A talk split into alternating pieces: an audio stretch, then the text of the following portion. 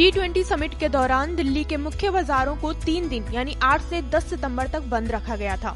इसके चलते दिल्ली के कारोबारियों को करीब 400 करोड़ रुपए का नुकसान हुआ है।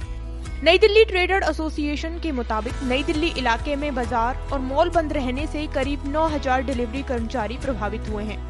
बता दें कि समिट के दौरान दिल्ली में डाइन और डिलीवरी नंबर्स में कम से कम 50 फ़ीसदी और एनसीआर में 20 फ़ीसदी की गिरावट देखी गई है।